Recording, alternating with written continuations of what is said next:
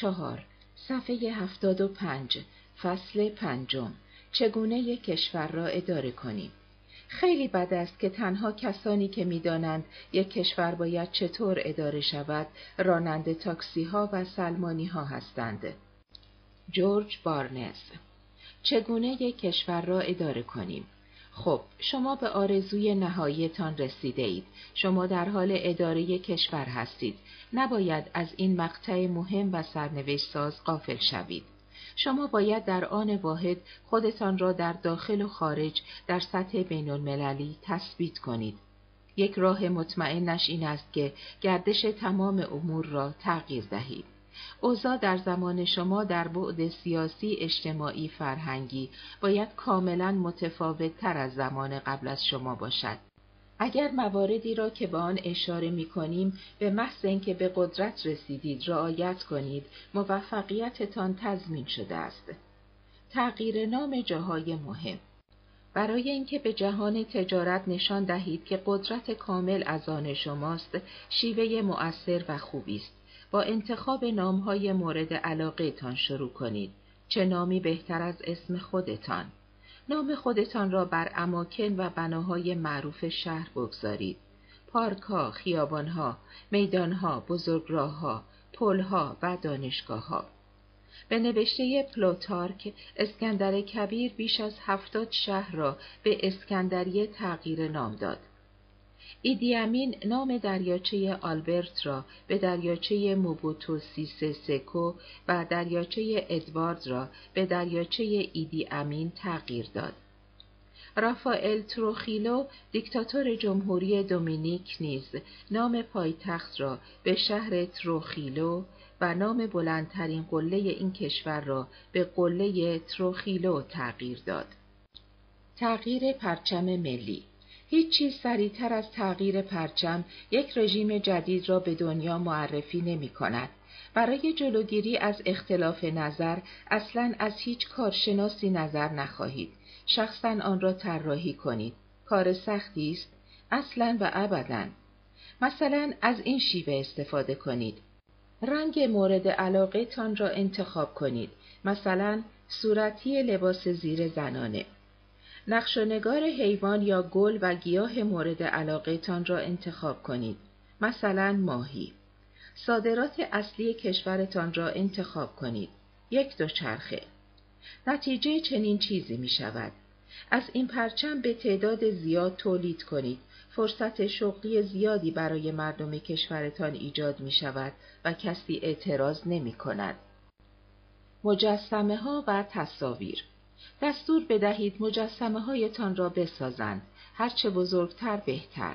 ترجیحاً نگاهتان در این مجسمه ها به افقهای دور خیره شده باشد. همان جایی که پسندازهای خارجی مخفیتان است و با انگشت اشاره تان مردم را به سوی آینده روشن فرا بخوانید. تصاویر تمام رخ و نیم رختان در تمام دفاتر و ادارات دولتی نصب شود. همچنین هر مغازه و شرکتی که دوست ندارد این کار را انجام دهد تعطیل شود.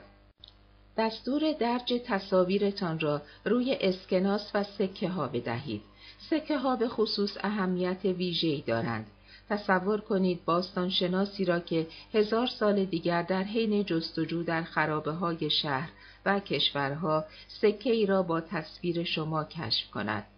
ضمنا تصور کنید که جانشین شما چه درد سری با این سکه ها دارد و چقدر حرس می‌خورد که باید بر کشوری حکومت کند که تصاویر شما روی سکه هایش حک شده. شما حتی می توانید تصویرتان را نقش طبیعت کنید درست مثل موسولینی که دستور داد صخره سنگ بزرگی را در دل طبیعت شبیه چهرش بتراشند مناسبت ها تولد خودتان، همسرتان، فرزند ارشدتان و مادرتان را تعطیلی ملی اعلام کنید. حتی می توانید از این هم فراتر بروید و مثل سفر مراد نیازوف دیکتاتور ترکمنستان روزهای هفته را به نام اعضای خانواده تان بگذارید. یا مثل کیم ایل سونگ که 1912 سال تولدش را به عنوان سال مبدع در تقویم جدید کره شمالی تعیین کرد. صفحه 79 تغییر نام کشور اگر فاقد خلاقیت هستید توصیه می کنم از پیشوندهایی مثل جمهوری دموکراتیک یا جمهوری خلق استفاده کنید. انتخاب پیشوندهایی چون دیکتاتوری و دولت نظامی به خاطر تاثیر ذهنی منفیشان به هیچ عنوان توصیه نمی شود. اگر به اندازه کافی شجاعت دارید یک اسم کاملا متفاوت و کاملا جدید برای کشورتان انتخاب کنید. البته تاثیر عجیب و غریب و گیج کننده ای روی دوستان و دشمنان شما خواهد داشت. کسانی که حس قوی ملیگرایی دارند به شدت با شما مخالفت می کنند و در صحنه بین الملل مشکلاتی را در جنبه های مختلف ایجاد می کنند. یک مثال خوب در این زمینه تغییر نام روسیه به اتحاد جماهیر شوروی در سال 1922 به دستور لنین و همفکرانش است. البته روسیه تا سال 1947 با همین نام روسیه مورد اشاره قرار می گرفت. کشور غنا نیز در سال 1957 توانست به سرعت نام جدید خود را به جای خلیج طلا در میان انگلیسی زبانها جا بیاندازد. زیمبابوه نیز در سال 1984 و تنها چهار سال پس از کسب استقلال نام جدید خود را به جای رودزیا در عرصه بین المللی جا انداخته. زیمبابوه پیش از این اسامی زیادی داشته است. این کشور تا سال 1965 که مستمره انگلیس بود، رودزیای جنوبی خوانده می‌شد. پس از آن نیز در مقاطعی این کشور به نامهای رودزیا، رودزیا زیمبابوه و بار دیگر رودزیای جنوبی خوانده شد. صفحه 80 ایفای نقش اگر می‌خواهید روی تخم چشم مردم جا داشته باشید، باید تصویر مناسبی از خودتان خلق کنید. کار سختی نیست، حتی می تواند خیلی سهل و آسان باشد اگر نکات زیر را رعایت کنید. اصرار داشته باشید که خواسته های شما اجرا شود، هر چقدر می خواهد عجیب باشد. نرون اسبش را به عنوان کنسول روم انتخاب کرد و آب از آب تکان نخورد. اگر موفق شوید خواسته های غیر منطقیتان را جامعه عمل بپوشانید، می توانید مردم را به هر سازی که دوست داشته باشید برخصانید. از فلاسفه و شخصیت های تاریخی نقل قول کنید. مثلا بگویید مطمئنم اگر چرچیل زنده بود این حرفم را صد درصد تایید می کرد.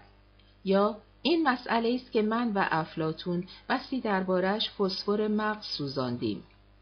هر جمله تان را با یک پرسش یا حالت پرسشی تمام کنید. این شیوه خرد بیپایانی به کلام شما می بخشد. مهمتر از همه ضمن صحبت از اشارات سر و دست قافل نشوید. صفحه 81 مثل یک رهبر لباس بپوشید.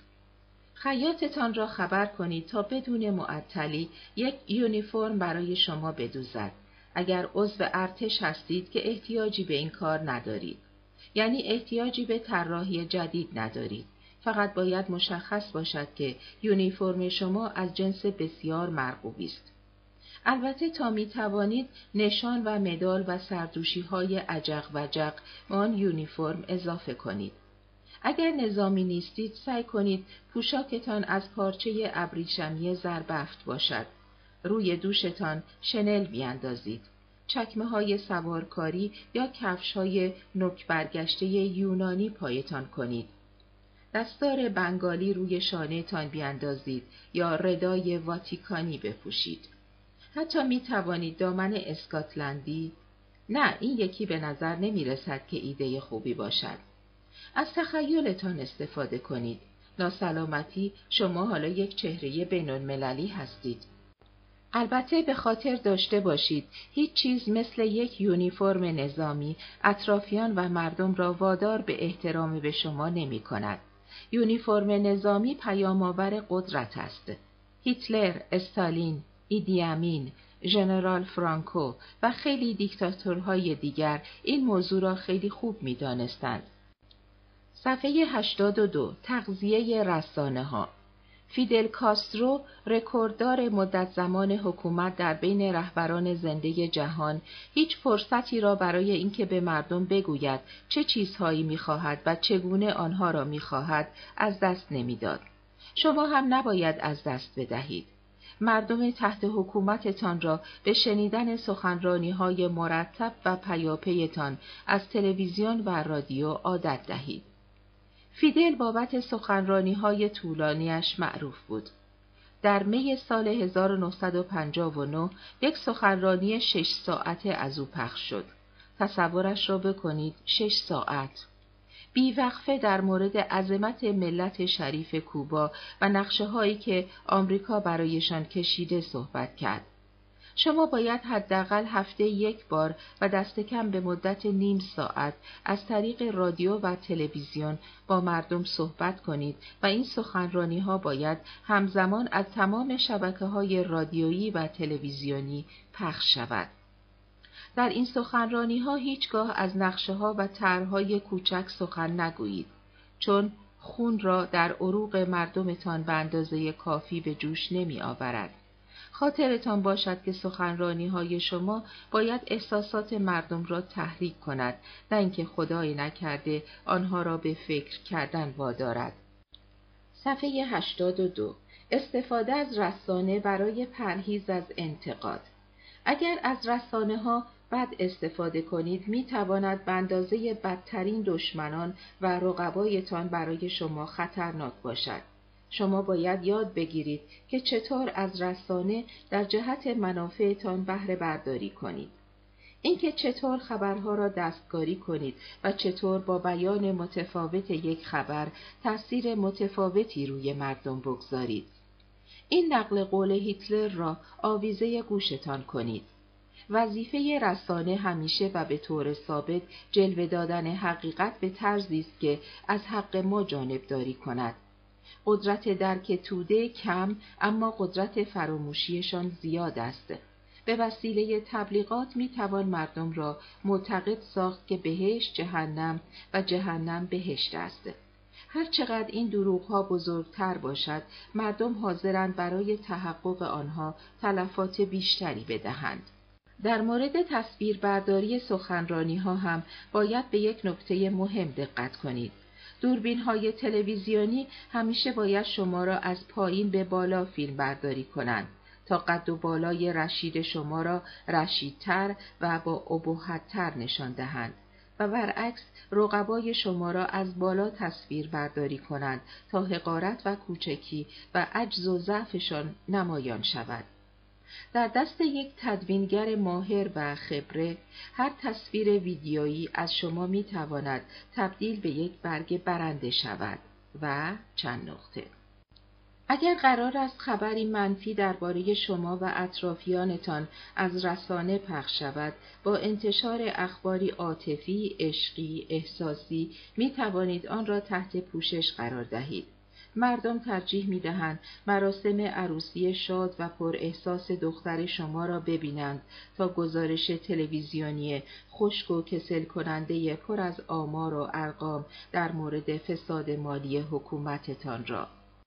صفحه 84 لانه سازی وقتی قدرت مطلق دارید باید از هر چیز بهترینش متعلق به شما باشد چون هر چیز کمتر از بهترین توهین به شخصیت و فرهنگ مردم شماست همان مردمی که وادارشان کرده اید شما را که فرزانه ترین، شجاع ترین، لایق ترین و سالم ترین فرد مملکت هستید به عنوان پیشوای خودشان انتخاب کنند. از شاه حسن دوم پادشاه مراکش الهام بگیرید که هفت کاخ دویست و پنجاه رس اسب بیشمار شتر شترمرغ گورخر و دست کم هزار گله گاو داشت از این چک لیست برای چیزهایی که در صد روز نخست کسب قدرتتان باید مهیا کنید استفاده کنید.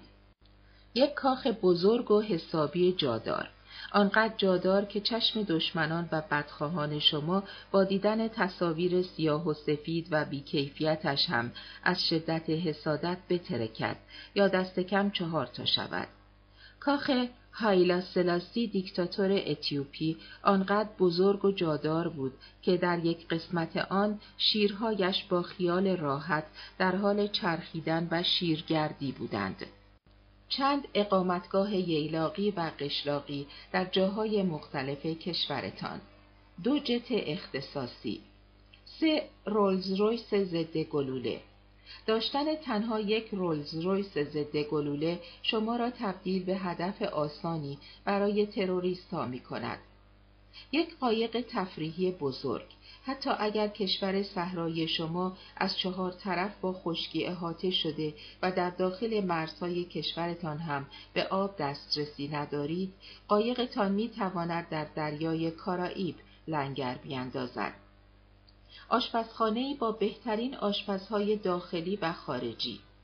یک چشنده غذا پیشمرگ شکمی. تعداد زیادی خدم و حشم.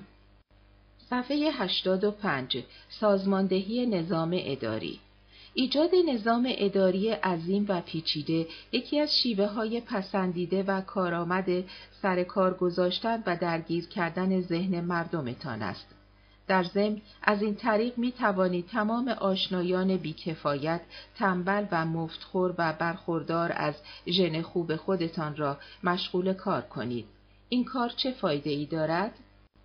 سر کار رفتن قوم و خیش و دوستان علاف بیکار و اکثرا بیهنر شما و پیشرفت سریعشان در طی مدارج ترقی باعث می شود که خودشان را مدیون و مرهون شما بدانند و بلافاصله خواسته های شما را اجرایی کنند. در ضمن نهادها و ادارات موازی در رقابت با یکدیگر سرشان گرم می شود و هیچگاه تهدیدی برای شما نمی شوند. خاطرتان باشد که افرادی را برای پست های عالی انتخاب کنید که سخت کوش اما فاقد هر گونه استعداد واقعی باشند. لنین وقتی استالین را به عنوان منشی عمومی کمیته مرکزی حزب کمونیست روسیه انتخاب کرد از روحیه جاه طلبانه و بلند پروازانه او قافل ماند. زمانی که لنین گرفتار بستر بیماری شد استالین قدرت را قبضه کرد لنین که تازه متوجه شده بود چه ماری در آستین پرورانده نامه محرمانهی به کنگره نوشت و درخواست کرد که استالین را از سمت دبیر کلیه حزب کمونیست برکنار کنند. اما استالین به موقع نامه را معدوم کرد و عجل هم فرصت نامه نگاری مجدد به لنین نداد. شاید اگر سکته لنین را فلج نمی کرد، استالین تنها نامی فراموش شدنی در پانویس کتاب های تاریخ روسیه بود. تصویه حساب وقتی شخصی در دیاری به قدرت می رسد، ابتدا باید تمام حساب های قدیمی خود را تصویه کند، بیدرنگ و یکباره. نیکولو ماکیاولی کمتر کسی هست که دشمنی نداشته باشد و کمتر کسی هست که دوست نداشته باشد. این دشمنان سر به تنشان نباشد. در حالی که خلاص شدن از شر دشمنان رؤیای افراد عادی است برای شمایی که نیت حکومتی دارید هدفی است که باید محقق شود و به واقعیت بپیوندد. ابتدا دشمنان احتمالی خود را شناسایی کنید. برای این کار به دقت به سؤالهای زیر جواب دهید. برای رسیدن به اوج چه کسانی را کنار زدید؟ در راه ترقیتان چه کسی فرد مؤثری بود اما به اندازه کافی به شما کمک نکرد؟ دوستان و حامیان حاکم قبلی در چه حال و روزی هستند؟ چه کسانی علاقه و نوستالژی ناسالمی به دوران ما قبل حکومت شما دارند؟ چه کسانی نسبت به شما گستاخی و بی احترامی کردند؟ چه کسانی درباره گذشته شما خیلی بیش از حد لازم می دانند؟ خب، حالا فکر کنید که می خواهید با آنها چه کنید؟ این ایده های الهام بخش را داشته باشید. قتل می توانید خلاقیت به خرج دهید. ادوارد چهارم دستور داد دوک کلارنس را در بشکه شراب غرق کنند. اعدام در ملع عام. از سوزاندن کفاری چون تامس کرانمر گرفته تا قطع سر کسانی چون ماری آنتوانت. حبس. تبعید به یک جزیره متروک و پرت ایده بدی نیست. البته خاطرتان باشد که در مورد ناپولئون مجبور شدند دو بار این کار را بکنند. شکنجه. دادگاه تفتیش عقاید به شیوه های مختلف و الهام بخشی از گهواره یهودا و گاو برنجی گرفته تا گلابی غمگین و اولاغ اسپانیایی در قرن شانزدهم و هفدهم به خدمت مخالفان و منتقدان کلیسا رسید.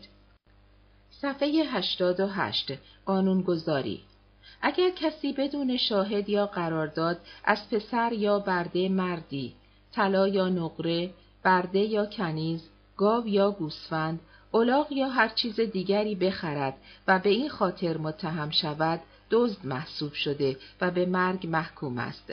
قانون همورابی همورابی در 1780 پیش از میلاد قوانینش را وضع کرد. همان قوانینی که می‌گویند خیلی از بندهایش شبیه قانون جنگل است ولی در نهایت از بیقانونی بهتر است.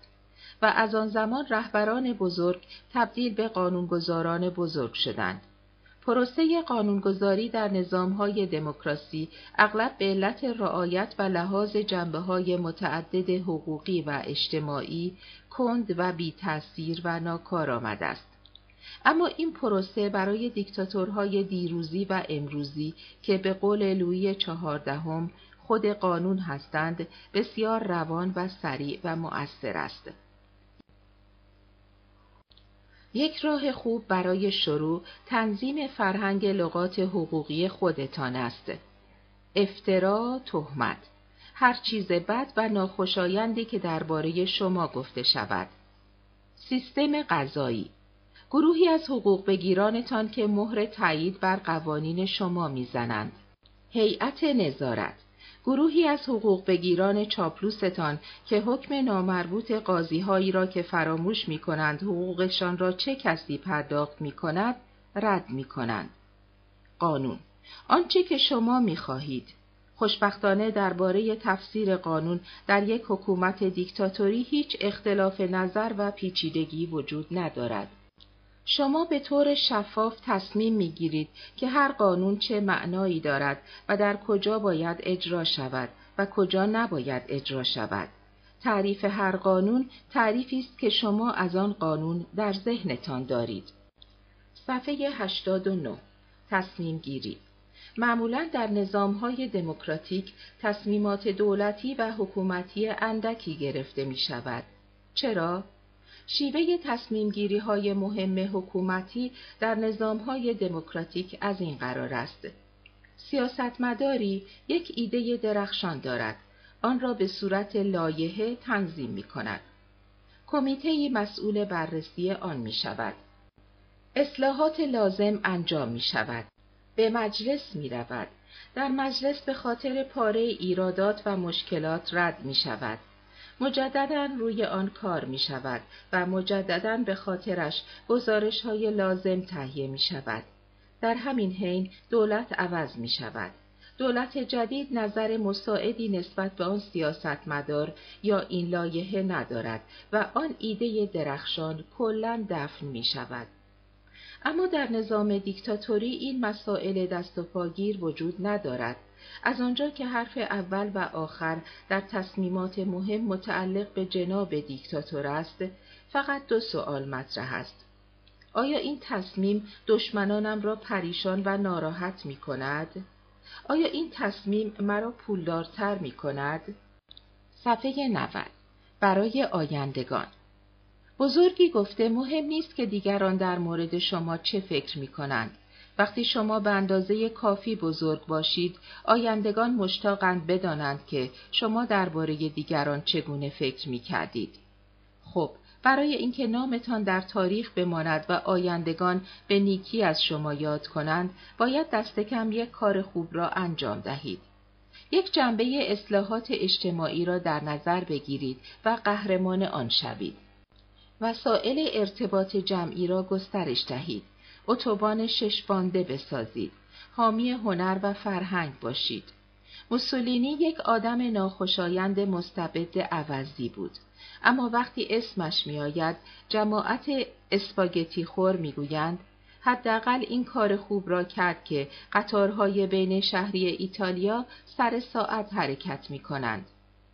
هیتلر یک شیطان مجسم بود اما ژرمنها خوب می‌دانند که به لطف دستوراتش کشورشان صاحب یکی از بهترین شبکه اتوبانهای سراسری در اروپا شد.